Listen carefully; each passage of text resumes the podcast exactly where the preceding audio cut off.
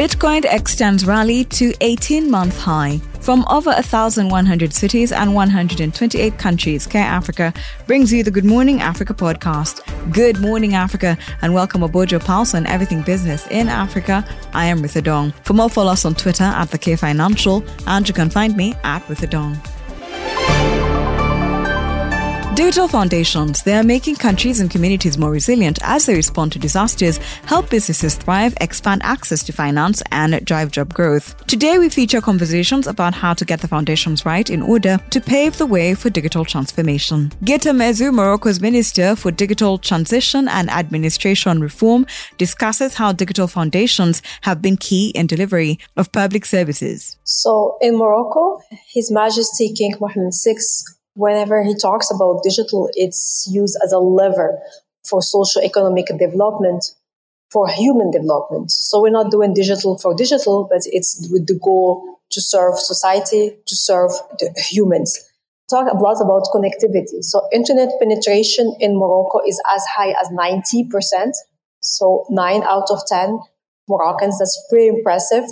We have one of the best telecom infrastructure in Africa. And the country set up a special fund to connect uh, places that are sparsely populated. You know, telecom operators like to go where there are lots of people. Yeah. So the government help subsidize, so they help them go and connect rural areas, people where there are not a lot of people. So in 2018, more than 10,000 locality that has either no internet coverage or poor internet coverage that needs to be covered and the country and thanks to that fund today 96% of them are covered with 4G with good internet. Wow. And you talked about the seism. So in the seism there were BTS that base stations that went down because the electricity went down after the earthquake so there were a number of them that went down. In less than 12 hours, 95% of internet connectivity went back to that regions, thanks to huge effort restoring electricity. And if you know about the earthquake, it happened in mountain area, in the remote areas, but huge efforts were deployed immediately to get that station back and that helped the rescuers, that helped get them help to this population.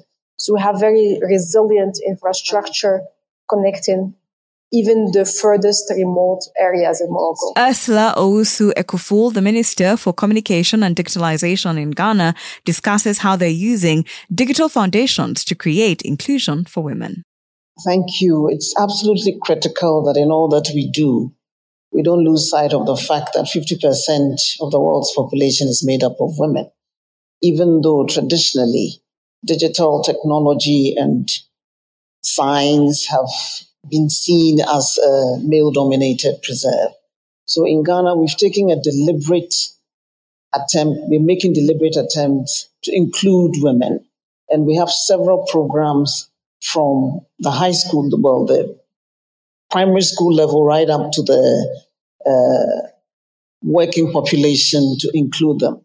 We've taken our Girls in ICT pro- program to another level and are actively encouraging young people, 9 to 16 years old, to explore the benefits of digital technology. We take it to them where they are and have trained 5,000 every year in the most remote parts of the country. Right. And in addition to that, we have an active mentorship program where women in technology go and spend a day with these girls and encourage them, motivate them, share their experiences with them.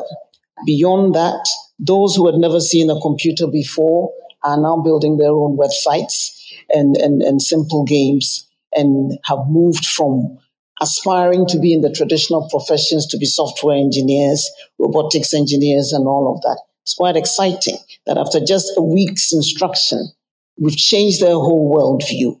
Um, we've seen a push that the young men are also saying that, hey, don't forget about us. We're also boys in ICT, so remember us as well. In the, in the um, senior high schools, we have an active program for digital skills. Now, it's not just for students, but for even um, peasant farmers, for workers, for small scale entrepreneurs, and all of that. We have to develop ICT skills for entrepreneurial women. We have a digital for a digital transformation centers program targeting out of school youth and women and other men living in professions and even persons with disability as well.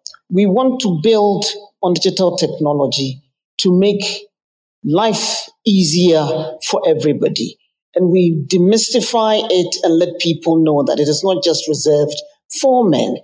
And when the women engage in it, we've seen how actively they're using their social media pages to learn new skills, acquire a second profession, access markets that hitherto would be uh, closed off to them, and all manner of ways in which they're using innovative financing tools as well to get um, payment solutions and all of that. So we've seen technology in action at all levels.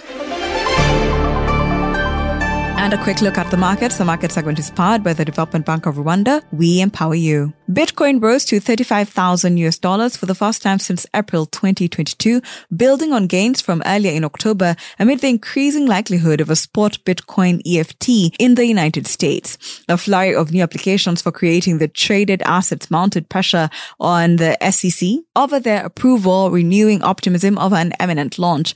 Major EFT providers, including BlackRock and Fidelity, have already voiced interest in launching their securities, increasing the reach for the cryptocurrency once it starts trading. The development builds on hopes of the EFT's approval as the US appeals court formalized Grayscale Investments' victory of a SEC's objection to the firm's application to convert its $16.7 billion Bitcoin trust into an EFT. The cryptocurrency rallied over 15% on the month and 110% on the year, despite sharp slowdown in investors' risk sentiment due to the Fed's hawkish guidance on military conflict in Ukraine and the Middle East. And a quick trip around Africa, the United Nations Conference on Trade and Development has called for increased efforts to channel net zero finance to its developing economies amid a huge shortfall. It comes as Kenya, DR Congo, Gabon, Ghana, South Africa, and Zambia stand to hugely benefit from the opportunities derived from climate change mitigation and decarbonization. Key sectors including power, transport, agriculture, construction, mining, and natural gas. The call by UNCTAD emphasizes the crucial need for capital in developing countries where significant opportunities for growth lie. UNCTAD Secretary General Rebeca Grynspan said the energy transition, a critical element in addressing climate change, requires substantial investments. The International Energy Agency has predicted that global oil will reach its peak this decade amid growing popularity of electric cars and the cooling of China's economy. The predicted peak, which the agency also anticipates for coal and natural gas, doesn't mean a rapid plunge in fossil fuel consumption is imminent. The world will consume as much as 102 million barrels a day of oil by the late 2020s, with the volumes dropping to 97 million barrels a day by mid-century according to the base case called the Stated Policy Scenario laid out on Tuesday in IEA's annual World Economic Outlook. Oil demand in the petrochemicals, aviation, and shipping industries will continue to increase to 2050, but it won't be enough to offset lower demand from road transport amid astounding rise in electric vehicle sales. Global oil consumption will follow the same path as demand for other hydrocarbons. Thank you for always waking up with us. Good Morning Africa is a product of the K Financial. If you have any suggestions or you just want to check out more stories, visit the website. That is thekfinancial.com. And don't forget to subscribe. You can also find us on all social media platforms at the K Financial. And you can find me at Ritha Dong.